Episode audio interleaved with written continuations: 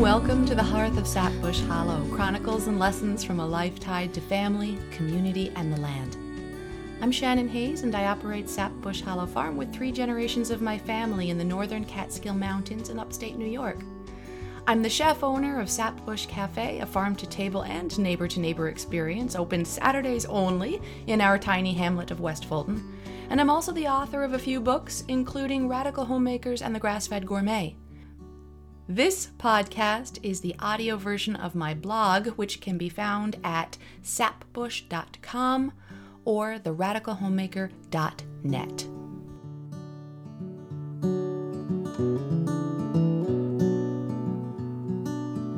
Ever been afraid that following your dreams will tear apart your family?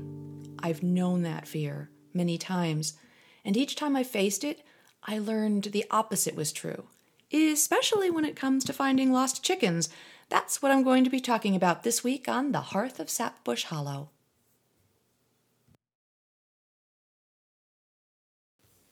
The Lost Chicken. Don't forget how easy it is to lose a chicken. My inner voice whispers to me on New Year's Day as Bob and I open the mailbox and find that the cafe's beer and wine license was delivered the day prior. We're home now. I'm dancing in the living room, celebrating this monumental achievement that I never before recognized as such. Seriously, this was harder than the PhD. But all the while I'm dancing, and the dogs are barking, and the girls are laughing, and my sister in law and niece and nephew who are visiting for the holidays are giggling at my antics an inner voice chants, The chicken, the chicken, the chicken. Never forget the chicken. I lost a chicken the night before our cafe opened in July of 2016. It was a frozen chicken I brought home from the farm for our ritual Saturday evening dinner, and it meant a lot to me. From the time we first moved in together, Bob and I had a Saturday night ritual. I put a chicken on to roast. He made martinis. We sipped and danced in the living room or out on the porch or out in the yard, depending on the weather. Dogs moved in and pawed and howled at our fox trots and swing turns, so we abandoned dancing to howl and chatter with them. Pregnancy ensued, so the martinis were replaced with herbal tea for a spell, but they eventually returned and chattering children soon shouted over howling dogs until we all managed to chorus together. And still, we roasted the chicken and sipped our martinis on Saturday nights. But that night, before the cafe opened, as I tried to remember all the things I still needed to move into the cafe and remember all the things I had to do to open in the morning, and worried if all the money we invested was going to result in a giant, humiliating financial catastrophe, as I raided my home kitchen for the pots, pans, and ingredients that still hadn't come in for the cafe, I lost the family chicken. I abandoned all other projects I was mistakenly trying to carry on simultaneously and cried out for an all out household search for the frozen chicken. Bob, Saoirse, and Ula all stepped up to the hunt. I just wept.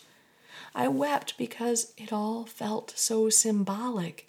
Saturday night roasted chicken was the punctuation of our week.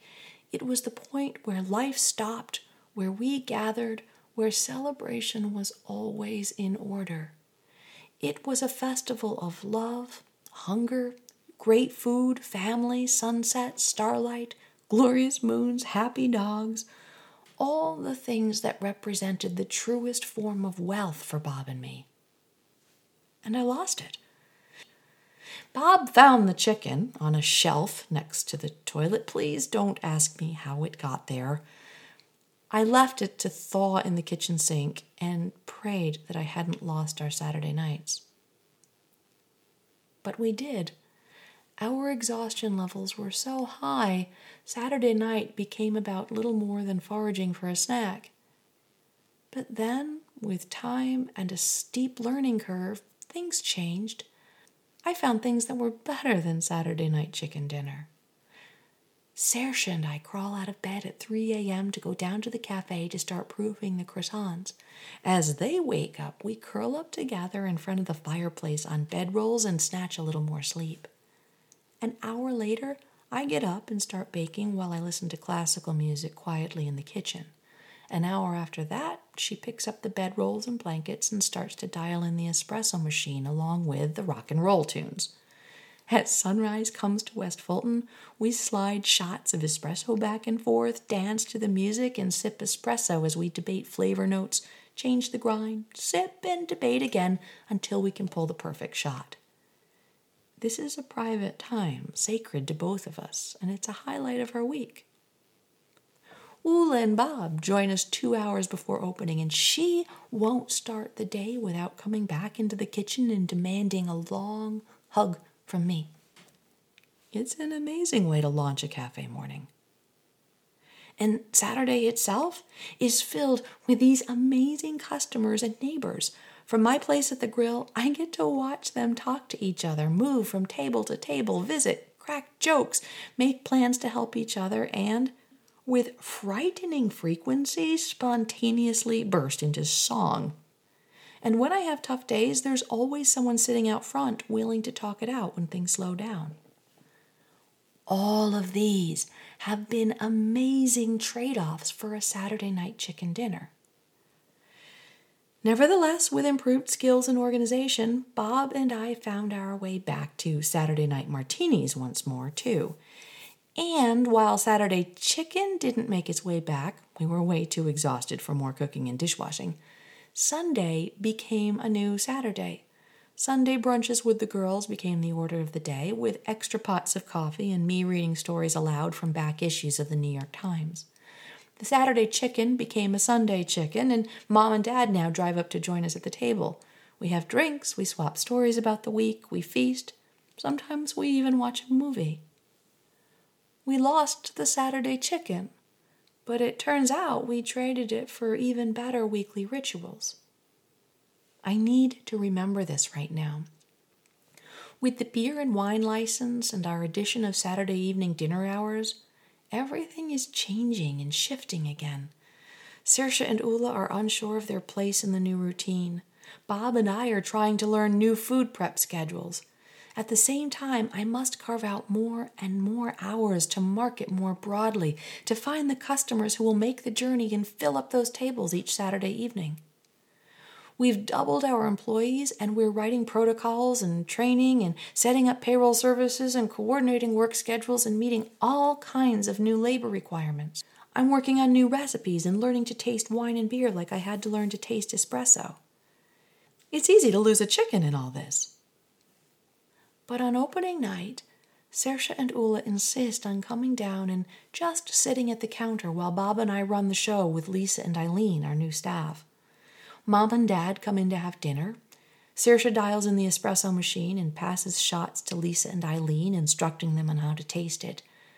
Ula helps Eileen learn to use the point of sale system and visits customers. Mom and Dad do the same. The whole family sticks together through the entire shift, even though two thirds of us aren't even required to be there. I go home exhausted, but relaxed and happy.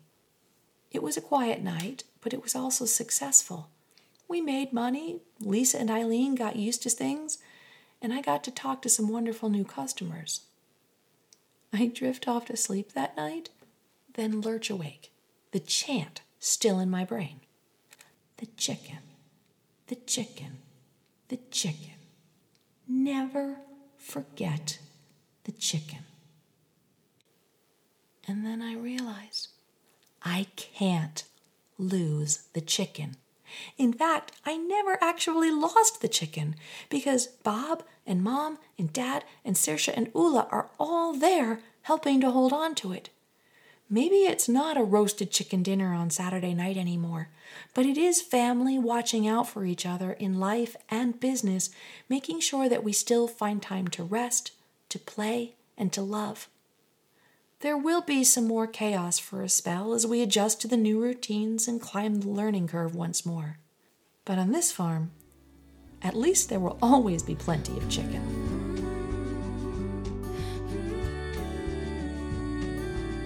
If you enjoyed this, I hope you did, please take a few minutes and leave a review. This helps other folks find my work. And if you could share this podcast with friends and family, so much the better to help get the ideas to spread. To learn more about our grass fed meats, weekly cafe specials, wool yarn, all natural wool bedding, our super cozy vacation rental, or our tenter site, be sure to visit sapbush.com. There you can also find out more about my books or how to schedule me for a speaking event or a class. You can also just pose a question that you'd like me to answer on air. Thank you, folks.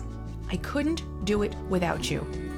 If you'd like to help support my work and gain access to exclusive content, you can do so for as little as $1 a month by hopping over to Patreon and looking up Shannon Hayes.